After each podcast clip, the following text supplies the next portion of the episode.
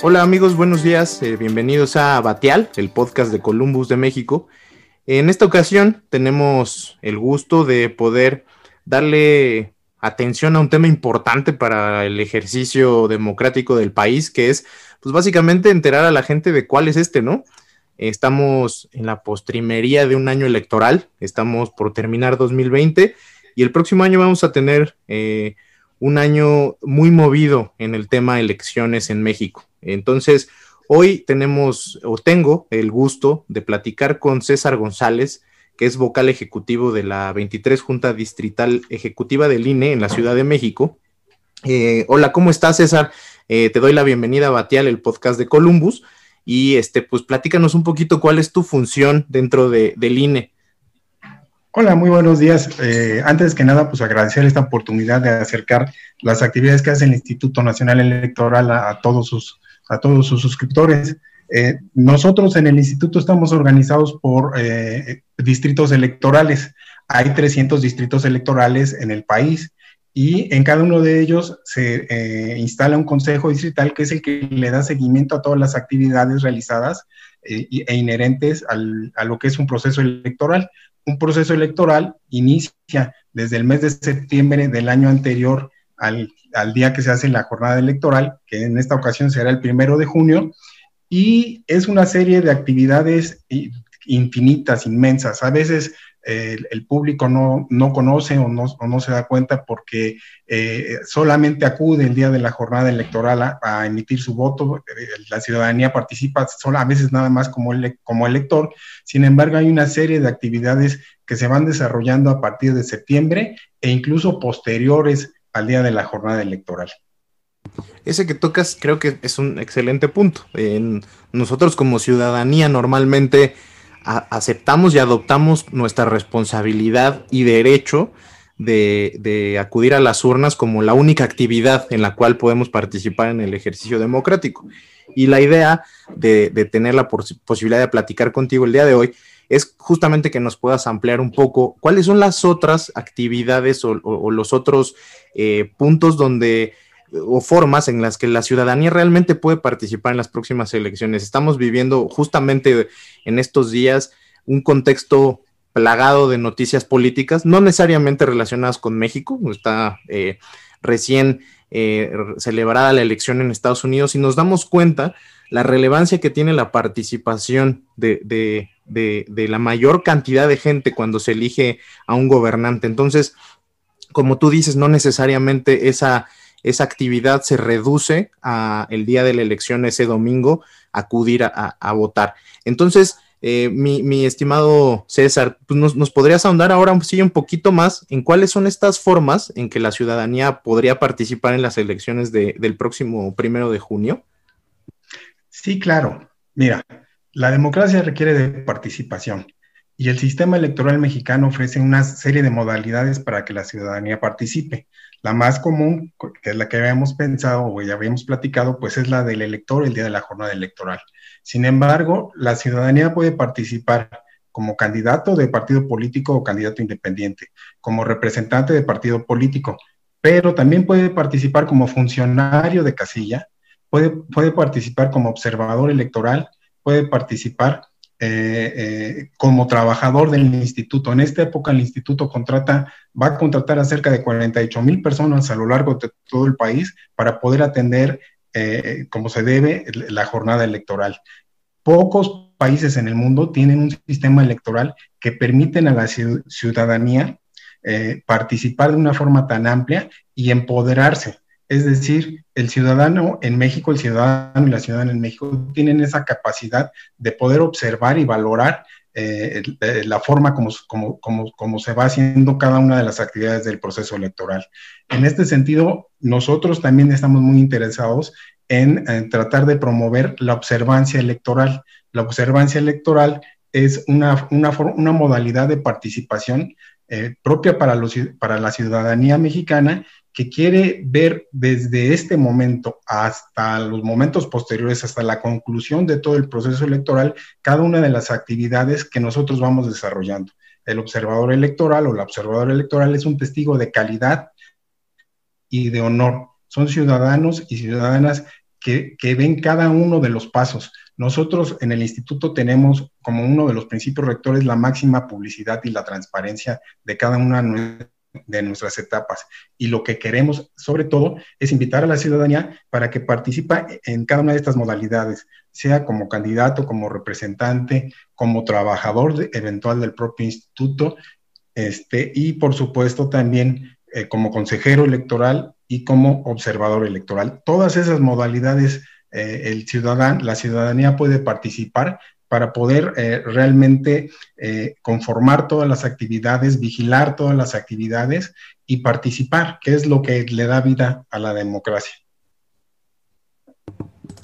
Em, y, digo, la verdad es que también yo te, te, seré muy honesto, adicionalmente a lo que, a lo que yo te, te, decía de entender solamente nuestra participación como votantes, pues conocemos también la posibilidad de hacer representantes o trabajar directamente en la casilla, ¿no? No a todos, no todos hemos tenido esa oportunidad, pero seguramente sí conocemos a alguien que lo haya hecho. Pero la parte de la observancia electoral es algo que a lo mejor no es tan conocido, ¿no? Que no tenemos tanta información y, pues un poquito para también tener más datos. Este, ya, ya comentabas algunas de las, de las actividades que realiza un observador electoral, pero yo como ciudadano, eh, ¿qué requisitos tengo que tener, por ejemplo, para hacer este o para tener esta actividad durante la elección? Mira, eh, para ser eh, observador u observadora electoral, lo único que tienen que tener es como requisitos la credencial para votar con fotografía, la intención de participar y solicitar, su, y solicitar que el, Consejo Distrital o el Consejo Local, que son las instancias que autorizan ser observador electoral, este, autorice la participación como tal. la otra cosa que se les pide son dos fotografías y que tomen un curso. En esta ocasión, por la cuestión de la pandemia, el curso de hecho es virtual. Eh, la necesidad de tomar el curso es que si van a ser nuestros testigos de calidad de las actividades que nosotros realizamos, eh, pues deben de conocer antes cada uno de los procedimientos que nosotros vamos realizando.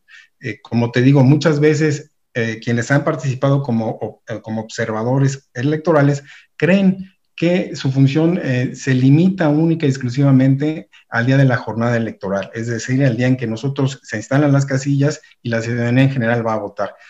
La observancia electoral te permite estar en cada una de las etapas y, pedir toda la información para ver cómo se van integrando las casillas, cómo se van ubicando las casillas e incluso posterior, eh, posterior al día de la jornada electoral ya es muy común en México, ustedes lo están viendo en Estados Unidos, que se está contando manualmente en algunos estados la votación. En México también legalmente existe la, posibilidad de que se recuente un gran número de casillas después del día de la jornada electoral.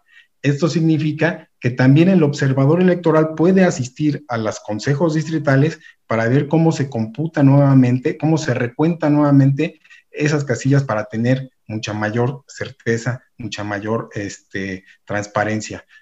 para ser observador electoral, retomando, tener credencial para votar con fotografía, eh, bajar el formato que está en la página del INE, www.ine.mx, y eh, tomar un curso de capacitación virtual. Eso es todo. Eh, como requisitos, digamos, en el sentido negativo, es no haber sido candidato o dirigente de un partido político en los últimos tres años. Pero eh, si tú lo ves, es una forma de participar abierta a toda la ciudadanía mexicana. Y por lo que dices, bastante, también bastante sencilla, ¿no? Em, Así, Sí. Es muy interesante, ¿eh? Sí, claro. Quien ha, participado, quien ha participado como observador electoral y no haya tenido acercamiento a los procesos electorales, se queda sorprendido de la cantidad de procedimientos, de la cantidad de tareas y de la cantidad de acciones que se tienen que hacer para que el día de la jornada electoral se puedan instalar estas aproximadamente 165 mil casillas en todo el país. En verdad, es eh, mover un ejército de ciudadanos, van a participar como funcionarios de casilla aproximadamente millón y medio de personas para que puedan, eh, que, es, que, van, que es la autoridad eh, máxima en, el cumplimiento de esta tarea para recibir los votos de, sus vecinos. Ok, pues la verdad es que es, es, una información relevante, sobre todo como tú comentas, nos estamos dando cuenta que también por el, por el tema de la pandemia, el ejercicio electoral, que no, no, estaríamos exentos el próximo año, todavía no está claro eh, en qué momento vamos a poder eh, regresar a esta pues, entre comillas, normalidad previa a la pandemia, si es que la, tendremos, pero estos ejercicios masivos pues tendrán que ajustarse de cierta manera a la realidad que vamos a vivir con, con, este tema del COVID.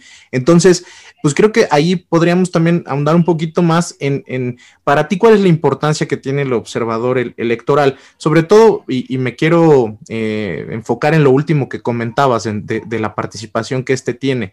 Estamos viendo, como decía, eh, eh, con el ejercicio de la elección en Estados Unidos, que, digo, los, actores políticos pueden o no argumentar contra del, mismo ejercicio de la votación, si les favorece o no les favorece. Entonces, entiendo que parte de esta observancia tiene la, relevancia pues de dar legitimidad al proceso electoral eh, y, de, y, de, darle justamente una, una, una, visión desde el lado de la ciudadanía de que el ejercicio es un ejercicio transparente y que por lo tanto eh, los resultados este, son, son legítimos y no debería haber ningún tipo de, de, de, queja, digamos, al respecto. Entonces, supongo que esa es una parte de la importancia, pero ¿qué otras cosas tú agregarías que, que, tiene de importancia esta actividad a la cual normalmente muchos ciudadanos no o no conocíamos y estamos conociendo a través de, lo que tú nos estás comentando, o la verdad a lo, mejor es parte también de repente de la empatía del ciudadano eh, común y corriente a participar de estos ejercicios que además son muy importantes para la vida democrática de un país, ¿no?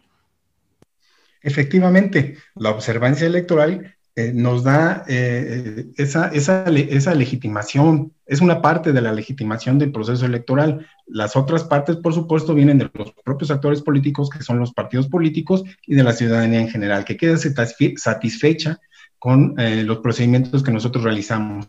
Pero la observancia electoral para el instituto también es muy importante, porque nos sirve para ponderar, para calificar cada una de las actividades que nosotros vamos realizando. Las observaciones que ellos nos hacen favor de hacer nos sirven para mejorar. Dicen que lo que no se mide no se puede mejorar y una forma de una forma de que se pondere el trabajo del Instituto Nacional Electoral es a través precisamente de las observaciones que nos hagan, valga la redundancia, los observadores y las observadoras electorales. Esa es la importancia que, eh, que tiene para nosotros la observancia electoral. No, solo, no solamente es una importancia de una forma de participación de la ciudadanía que pueda revisar cada una de las actuaciones que nosotros hacemos, sino también es una forma en que nosotros como instituto nos podemos evaluar para poder mejorar y ofrecer mejores, eh, eh, mejores servicios. Finalmente, lo que el instituto hace es ofrecer un servicio a la ciudadanía que, eh, que a veces no lo entendemos así, pero bueno, es el, mejor producto que nosotros eh, podemos consumir como sociedad es la democracia. Tener un marco regulatorio para que nuestras autoridades sean legítimas, se puedan renovar continuamente y pues que nos den orden y estabilidad social. Totalmente de acuerdo contigo. En ese último punto creo que tocas justo la parte relevante de, todo este ejercicio.